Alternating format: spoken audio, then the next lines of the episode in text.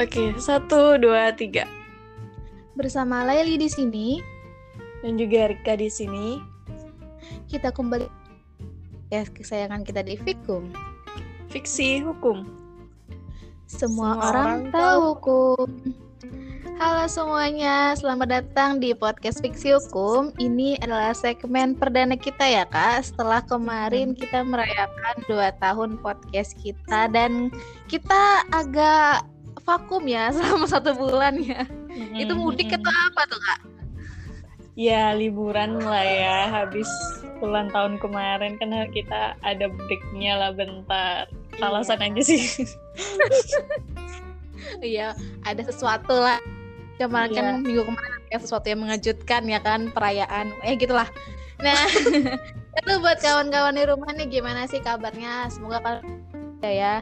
Dan alhamdulillah ya kalau nggak salah kemarin tuh beberapa saat yang lalu Bapak Joko Widodo sudah memperbolehkan yang tidak menggunakan masker di tempat terbuka ya. Iya, Ah, nah. Tapi tetap kawan-kawan mas tetap eh, patuhi terus terus kesehatan. Meskipun sudah dibebaskan ya tidak menggunakan masker, Tapi Mm-mm. buat kita kita yang yang sudah terbiasa menggunakan masker ya, di awal nggak terbiasa, terus dibiasakan. Jadi kalau sekarang disuruh lepas tuh kayak susah aja sih sebetulnya. gitu. Lebih nyaman pakai masker ya kalau sekarang. Iya, apalagi kita udah dua tahun lebih ya ke mana-mana pakai masker. Iya, betul makanya susah lah kebiasaan dihilangkan.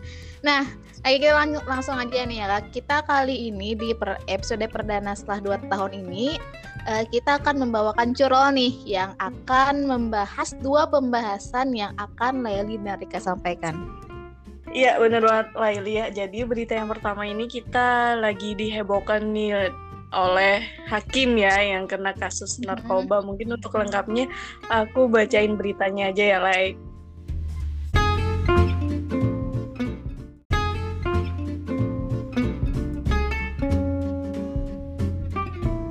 Ini kita dari detiknews.com nih dua hakim pengadilan negeri Rangkas Bitung Banten berinisial DA 39 dan YR 39 ditangkap BNN Banten dan dijadikan sebagai tersangka kasus narkoba. Dari kasus ini didapati 20 gram sabu dan sejumlah alat hisap sabu di pengadilan. Eh, sabu ini dipesan oleh YR dari Sumatera dan dikirim melalui jasa pengiriman Tiki ke Rangkas Bitung. Dan pada hari Selasa, 17 Mei 2022 pukul 10 WIB, ASN pengadilan berinisial RASS 32 tahun ini rupanya eh, mengambil sabu tersebut di kantor Tiki. Tim langsung mengamankan RASS lalu diperiksa atas kepemilikan sabu itu. Nah, gimana nih Lay menanggapi terkait dengan berita ini? Laili dulu deh. Oke, terima kasih Rika atas eh, kesempatan yang telah diberikan. Oke, pertama-tama ya kalau masalah narkoba, kita kan eh, biasanya tuh sering ngeliat narkoba ini menjerat kaum kaum lagi orang-orang biasa gitu ya kan, orang khusus yang misalkan lagi stres tuh kayak gimana gitu, orang biasa lah gitu. Tapi ini eh, dapat berita yang menggunakan nar- narkoba adalah seorang penegak penegak hukum, seorang eh, profesi mulia ya dikenal dengan profesi mulia itu adalah seorang hakim ya apalagi dia menggunakan narkobanya di ini ya kak di pengadilan ya Mm-mm, Iya. di pengadilan meskipun bukan di sidangnya gitu kan meskipun bukan dalam suatu persidangan tapi Iya. di pengadilannya itu kan itu kan kayak sudah men apa ya mencoreng ya kan mencoreng nama pengadilan gitu. Nah lagi kan seorang hakim ini dikenal dengan eh, perwakilan Tuhan ya kalau atau tangan Tuhan mereka. Ini biasanya orang-orang yang menentukan nasib orang. Misalkan ada yang eh, di penjara atau kan dihukum dihukum mati itu kan eh, tugasnya hakim untuk memutuskan Iya. gitu. Jadi kalau mendengar seorang hakim menggunakan narkoba tuh kayak gimana kayak ya? miris sih. Kita ini ya kak gitu. Nah, nah dan mungkin tanggapan dari masyarakat sendiri ya kan sudah penegak hukum ini kan di oknum-oknum lain nih misalkan kayak polisi atau ini kan sudah tercoreng kan tentang masalah-masalah yang kemarin yang telah pernah yang pernah kita bahas. Apalagi nih hakim ditambah dengan hakim seorang hakim seorang yang uh, jabatan itu tinggi dalam sebuah persidangan gitu kan. Nah dan itu makin membuat tanggapan terhadap pengadilan kita tuh buruk um, iya buruk lah gitu kayak gitu. Apalagi kan kita sebagai anak-anak hukum nih atau kawan-kawan anak-anak hukum nih yang ber yang bercita-cita sebagai seorang hakim itu kan kayak membuat impian kita tuh kayak apa sih masa hakim kayak gini sih? Kayak gitu sih. Kayak cita-cita kita tuh, tuh kayak tercoreng aja gitu.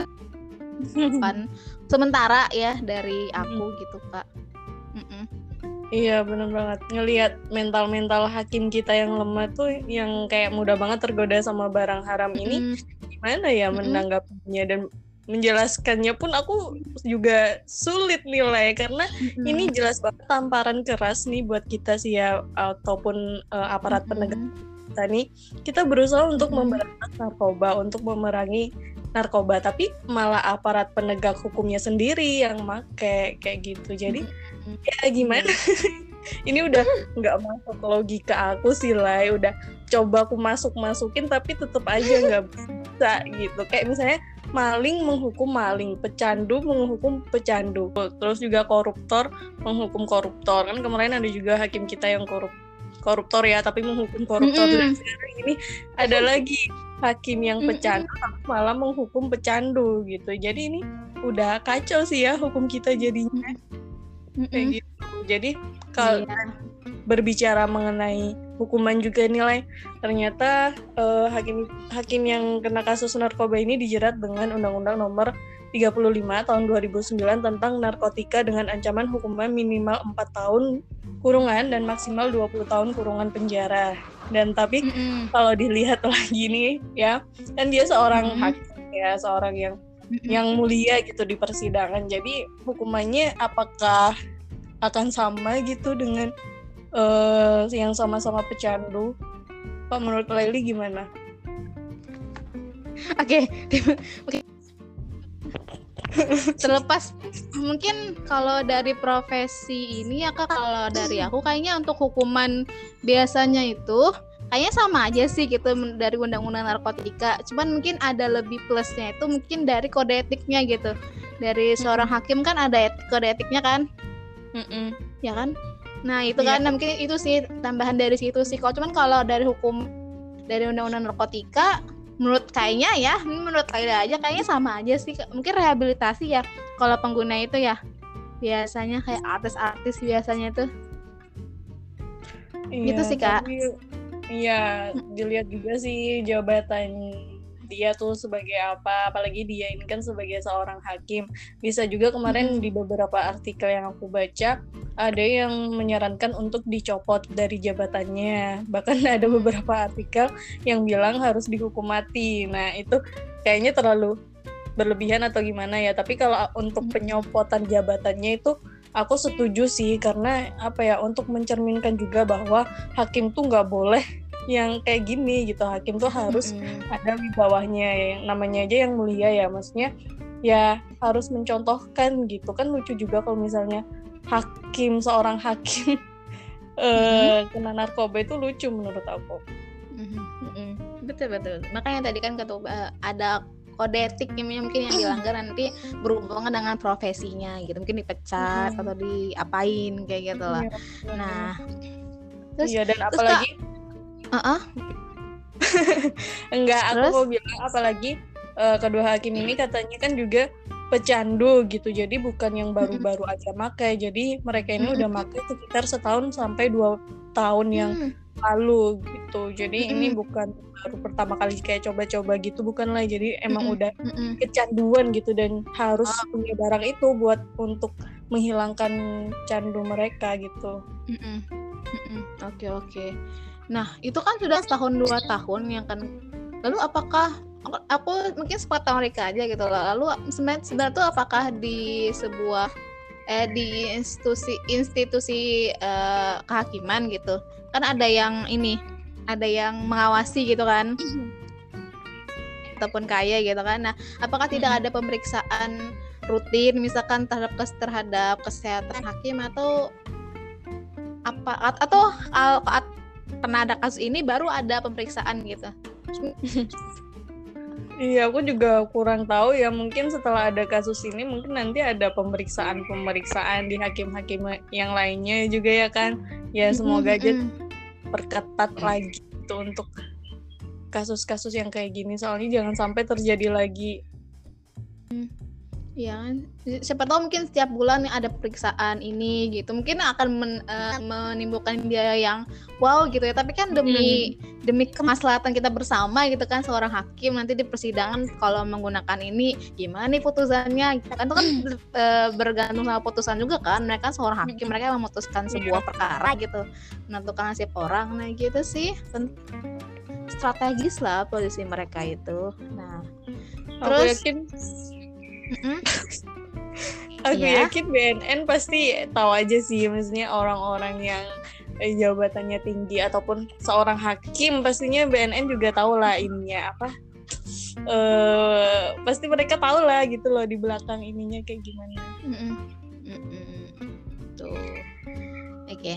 Terus ini uh, mungkin tambahannya kak uh, juga mungkin kasus-kasus yang mirip atau sama dengan yang terjadi di pengadilan, uh, di Uh, ini aku kutip dari newsdetik.com ya berdasarkan catatan detik.com Rabu 25 Mei 2022 ternyata itu bukan kasus yang pertama Kak.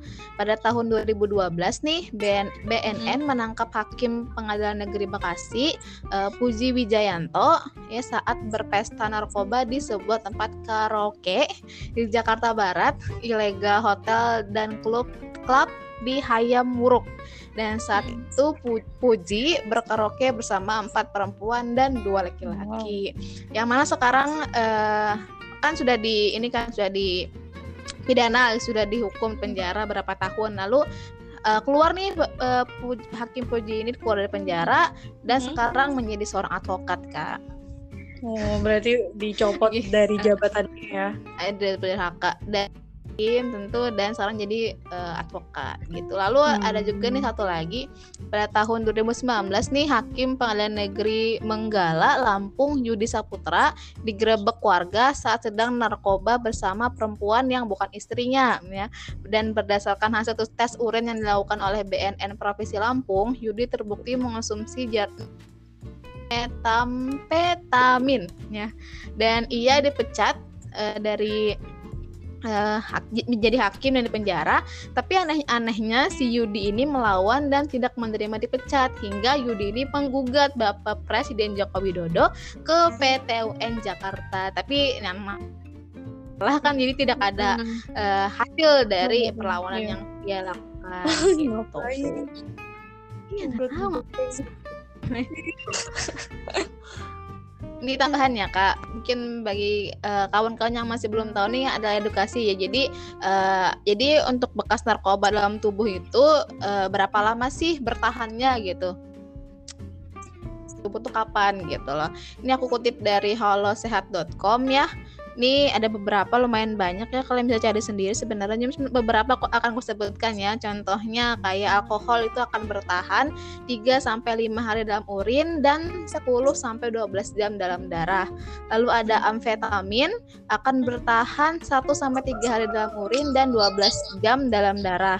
Lalu ada ganja nih akan bertahan 7 sampai 30 hari dalam urin dan 5 5 hari sampai 2 minggu dalam darah Lalu ada koka kokain akan bertahan 3 sampai 4 hari dalam urin dan 1 sampai 2 hari dalam darah. Lalu ada juga uh, metafetamin akan bertahan 3 sampai 6 hari. 2 sampai 3 hari dalam darah. Ini sebagai informasi aja kawan-kawannya bukan sebagai uh, apa sih buat kalian kalau pengen makan narkoba ah berarti kalau sudah lewat ini akan hilang nih jangan kayak gini. Jangan informasi saja buat kawan-kawan gitu. Jadi kalau ada pemeriksa mungkin jadi ber berapa tahan lama sih ini akan bisa terdeteksi gitu loh. Nah, itu sih. kak tambahan dari aku bagus Hmm. Oke, tadi eh, sekian informasi kita tentang eh, hakim yang eh, terjerat narkoba ya. Terus kita lanjut ke pemberitaan yang kedua nih, hangat-hangat juga. Ini tentang Ustadz Abdul Somad yang ditolak oleh negara Singapura gitu ya. Dan mungkin akan da- lihat dari segi hukum internasional ya kak ataupun hukum imigrasi di Indonesia seperti apa dan Mhm. semoga tidak ada senggol agama karena karena emang ini kan berhubungan sama agama kita juga kan beliau adalah sosok sosok terhormat ya sosok sosok yang kita hormati gitu yang kita kagumi Mhm. gitu tapi kita akan coba ini ya coba netral. Oke ini aku sedikit ceritakan tentang kronologinya ya kak. Aku kutip dari CNN Indonesia. Ustadz Abdul Somad tuh mengunggah foto foto dirinya di sosial media dan mengaku dideportasi dari Singapura. Yang mana dalam unggahan itu UAS berkata dalam ruangan itu sebelum deportasi itu di ruangan di ruang satu kali dua meter seperti penjara di imigrasi sebelum dideportasi dari Singapura. Beliau mengatakan dia tujuan untuk ke Singapura itu untuk eh, berlibur bersama keluarga dan sahabatnya yang mana mereka tiba pada pada hari Senin tanggal 16 Mei siang. Lalu saat di saat tiba di bandara nih eh, di proses pemeriksaan istri, anak serta sahabat itu diizinkan masuk. Namun eh, seorang petugas menarik Us Somad itu eh, padahal menurut eh, mereka berkas itu sudah berkas-berkas yang mungkin dari or- or- orang-orang luar gitu ya, orang WNA gitu masuk ke wilayahnya sudah lengkap sebenarnya itu menurut keterangan dari UAS dan ada kepada tentang kunjungannya itu dan UAS mengaku mereka datang dalam rangka liburan. Namun petugas itu justru menjemput rombongan UAS yang awalnya telah diizinkan masuk. Dan mereka pun dibawa ke dalam ruangan pemeriksaan imigrasi. Ia mengaku petugas memisahkan ruang antara dirinya dan rombongan gitu. Dan sejam di ruangan itu dia kemudian dipindahkan dan bergabung dengan rombongannya. Mereka ditahan beberapa jam sebelum akhirnya dipulangkan di ke maaf ke ya gitu lalu secara perpisahan nih Ustadz Republik Indonesia untuk Singapura, Suryo Pratomo menyangkal bahwa UAS dideportasi imigrasi Singapura. Dalam penjelasannya, pihak imigrasi Singapura bukan mendeportasi, melainkan menolak kedatangan penceramah uh, tersebut di negaranya, kayak gitu. Kutip dari berita CNN Indonesia di artikel berbeda juga menyebutkan Kemendagri atau Kementerian Dalam Negeri uh, Singapura mengeluarkan pernyataan alasan menolak masuk UAS. Mereka menyebut penceramah itu eks, ekstrem, ekstremis dan segregasi ya. Dan tambahan juga nih dalam berita Kompas TV mengutip pernyataan Men Kemendagri Singapura, Somad dikenal sebagai penceramah ekstremis dan mengajarkan segre segregasi yang tidak dapat diterima dalam masyarakat multiras dan multiagama Singapura. Gitu tuh kan mereka kayak gimana tuh tanggapannya?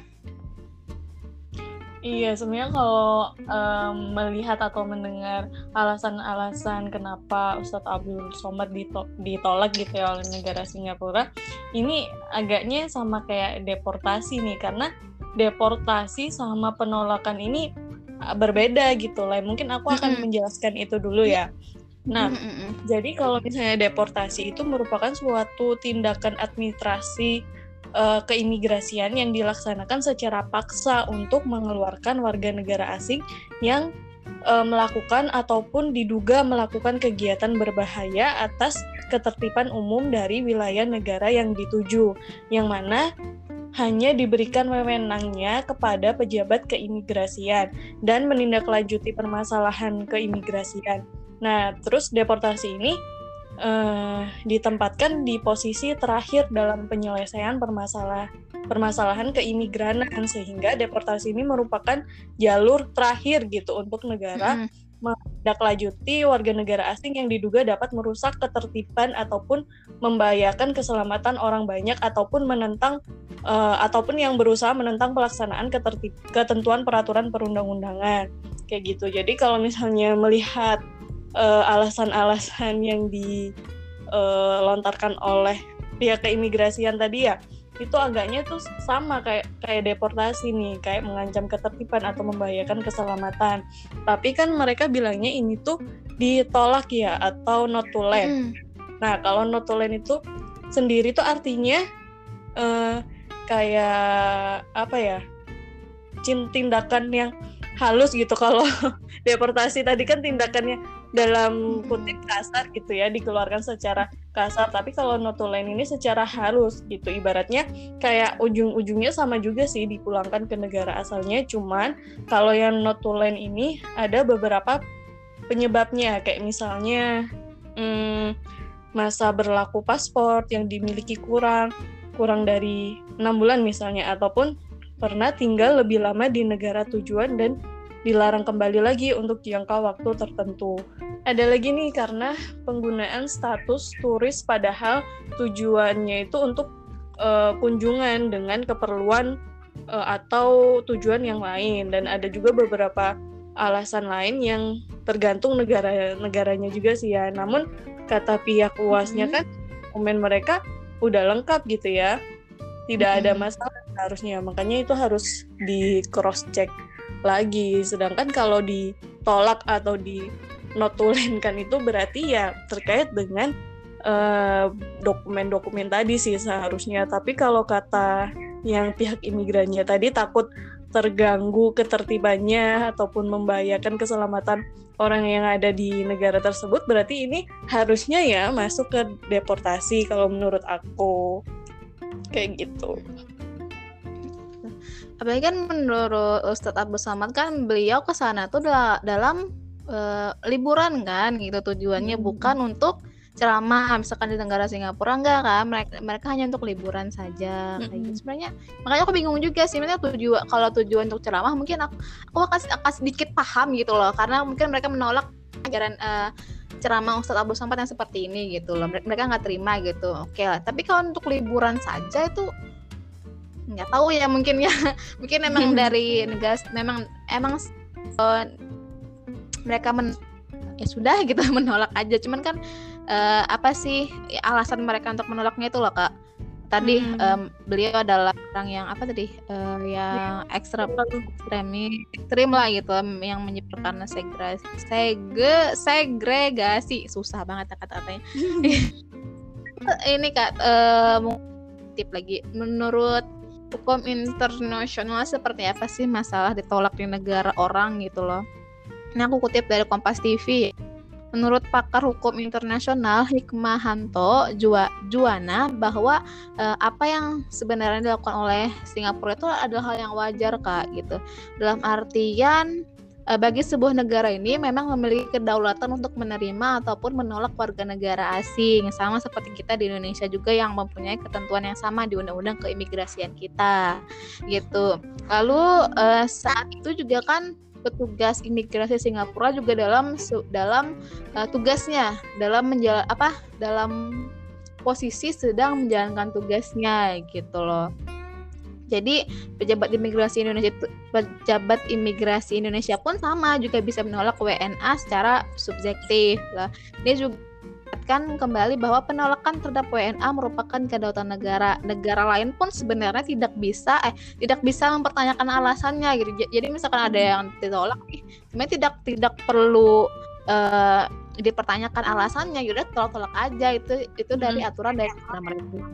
Ini uh, viral kan karena juga ada demo ya kak sampai demo yeah. di di Kantor Singapura atau di mana gitu ya pokoknya di kantor Singapura gitu.